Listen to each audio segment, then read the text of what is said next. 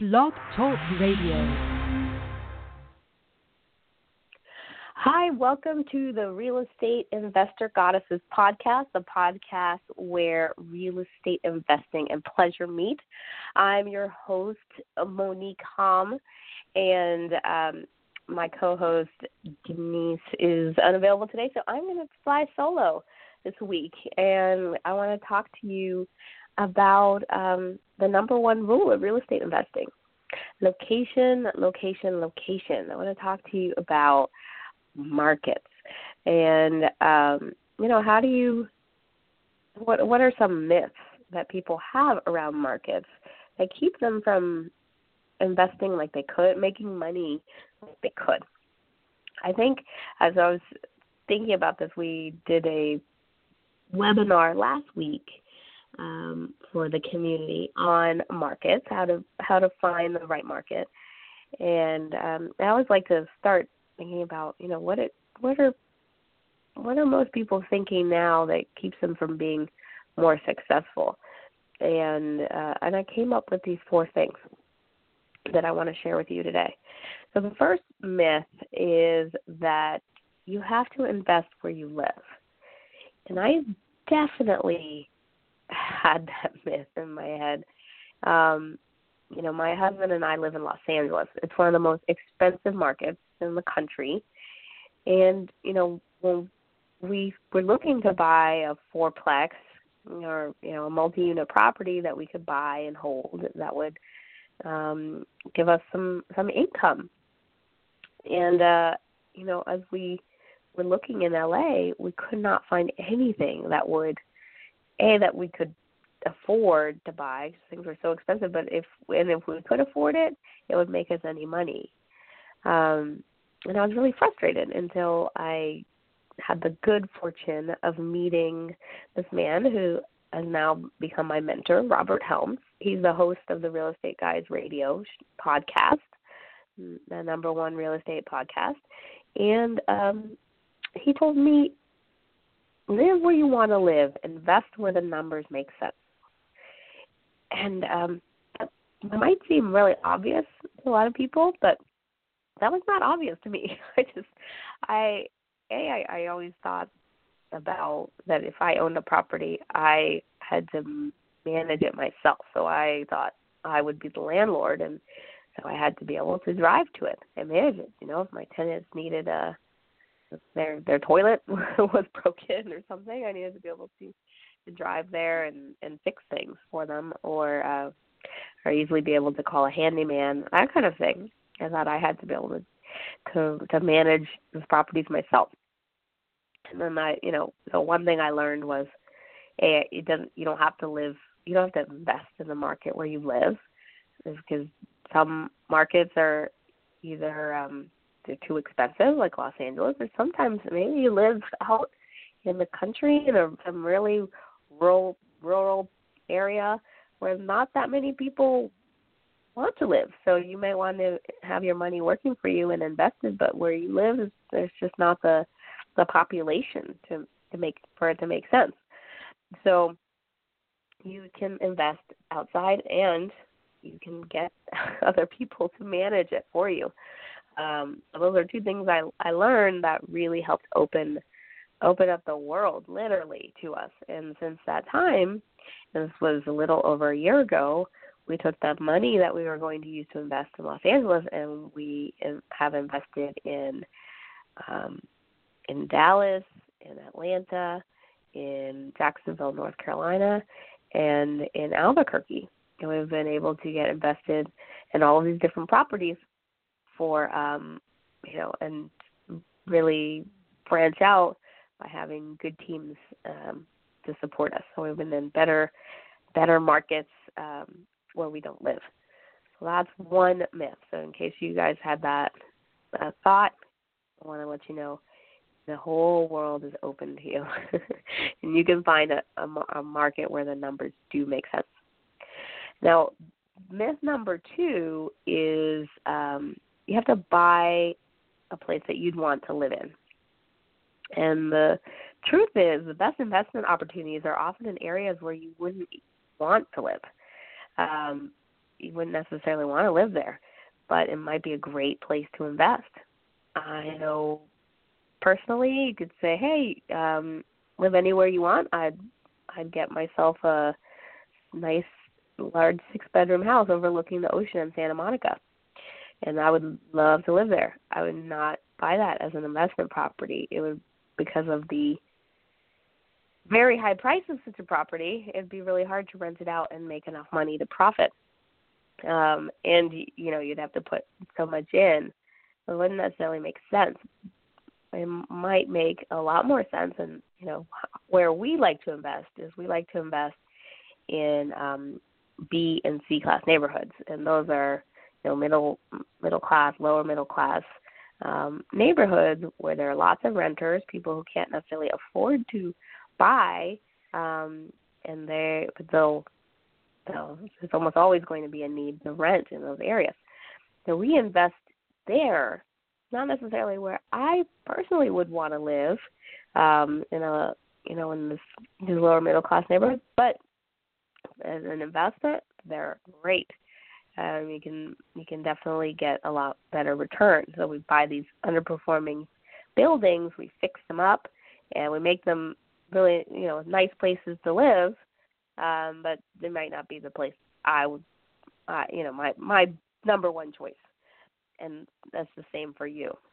Uh, you know, you might want uh, certain amenities that you won't necessarily need in your rental property. You probably will you know want to make sure you have a dishwasher and make sure you have laundry laundry machines in your you know in your space and you know maybe you you like having a pool or whatever it is um so normally the people who can afford to buy are not the same um people who are going to be renting your units. So that's uh, myth number two that you have to buy a place that where you'd want to live. You don't have to. Myth number three being in a good market city is enough. The truth is, you need to be in the right submarket. Sometimes success can be the difference of a block. So, what I mean by being in a good market city is enough. A lot of people will go online, and I, I, I like to. I talk about six factors for finding a good market. There are six things that you want to look for, and um, you know when you're um, when you're looking at all of these different factors online, you know, you might come to the conclusion that Dallas is a great market. Dallas has um, a bunch of things you want. It's it's the population is growing. Is job there's good job growth. It's landlord and business friendly. There um, there are all sorts of good drivers that a good market. However, not every neighborhood in Dallas is created equal. So you can't say, oh, okay, I'm going to I'm going to invest in Dallas, and you see a property in Dallas, and boom, that's it. You can buy it. Um, because you know people people consider things like when they're renting the school district, the crime in the area, the proximity to major employers, the proximity to public transportation, proximity to the shops, restaurant, parks, other areas of interest. Um, you know, some certain landmarks. They might want to be near those things those are things that people like and look for, and those are things that you should consider too. Um, you know, there might be an area that's really, really sketchy, so sketchy you wouldn't even want to be there and in the middle of the day by yourself. If you are scared of being there, so will tenants. So you don't necessarily want to buy anything that's that's in your market city. You need to really understand the submarkets too, so that you can make a really you can make the best investment decision possible. Um, and you know, to find out more about you know, how you assess a market and a submarket, we actually did a webinar last week on how to find the right market for your money making investment property.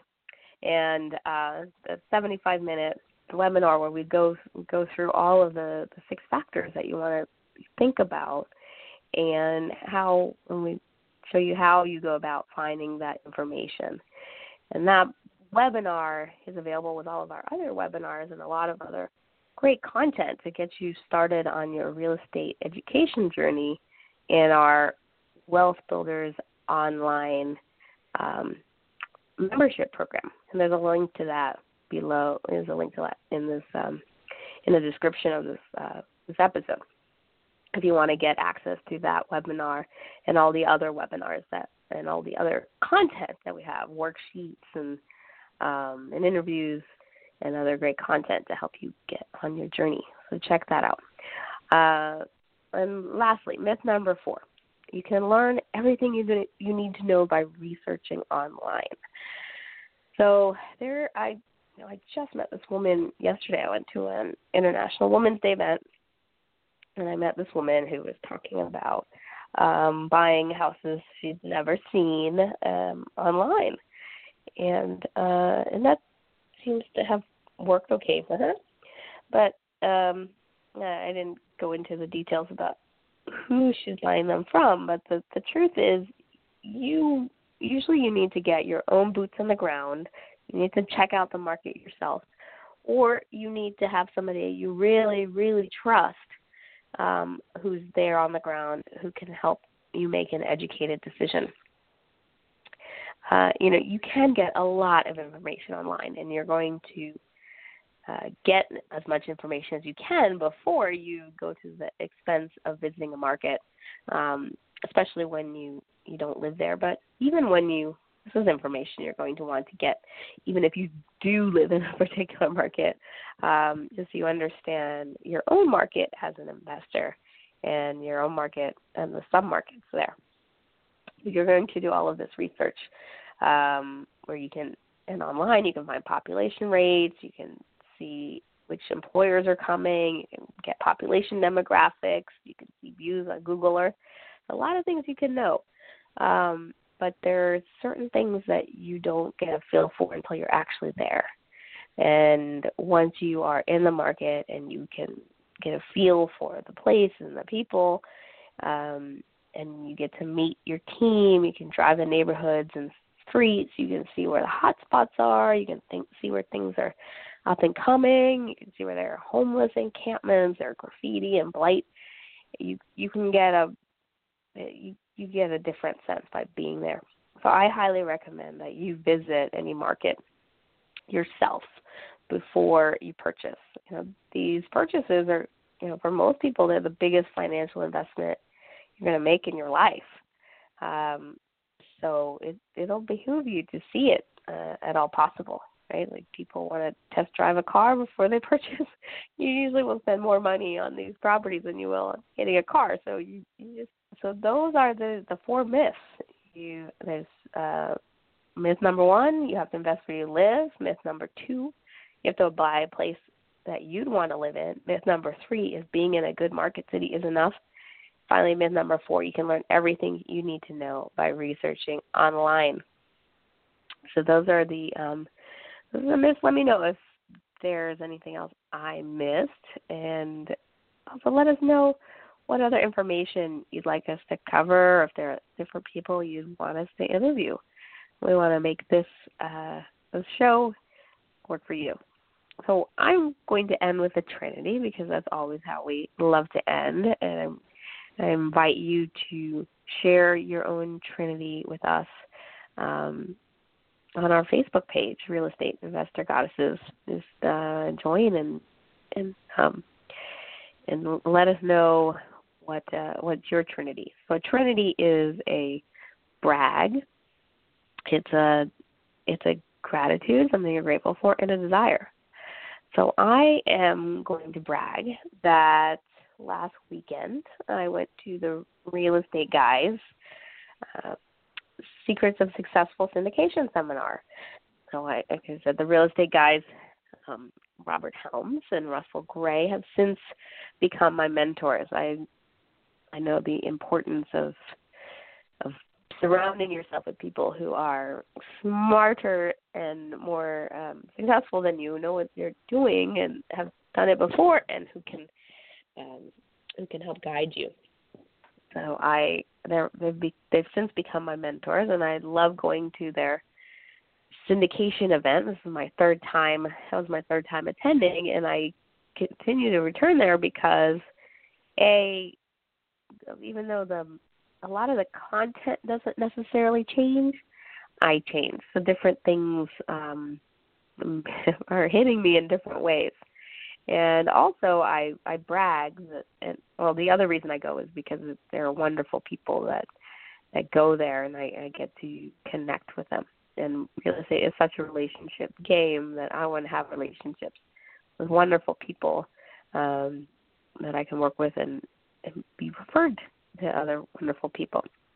That's why I went. But the big brag is that um, I was able to go up on stage a couple of times. Once uh, I was interviewed on the stage by Robert Helms to talk about my story and um, and what we've been able to create over this past year, and also uh, was able to talk about real estate investor goddesses with with this group.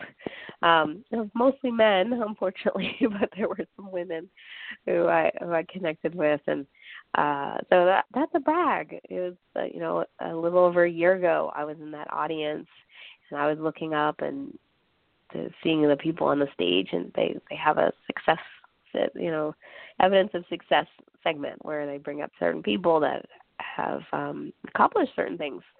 You know since um since their first time at syndication.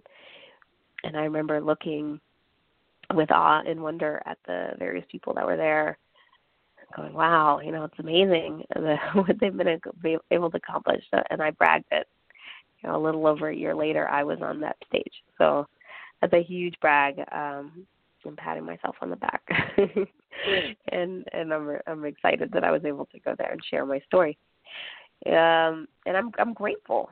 So that's my gratitude. I'm really grateful for all of the people that have helped me over the years uh, to to get to this spot. You know, we were able to really really grow our portfolios almost. Uh, you know, if you'd asked me a, a year ago over a year ago if I if we thought that we'd be able to acquire over a thousand properties and do three syndications in one year. I, I thought you were a little insane. I, I just we didn't really see it as a possibility, and and now and we're able to create that. So I'm really grateful for all of the people that that helped us because definitely it was a it's been a team sport and all of our our mentors and our partners and our investors, everyone.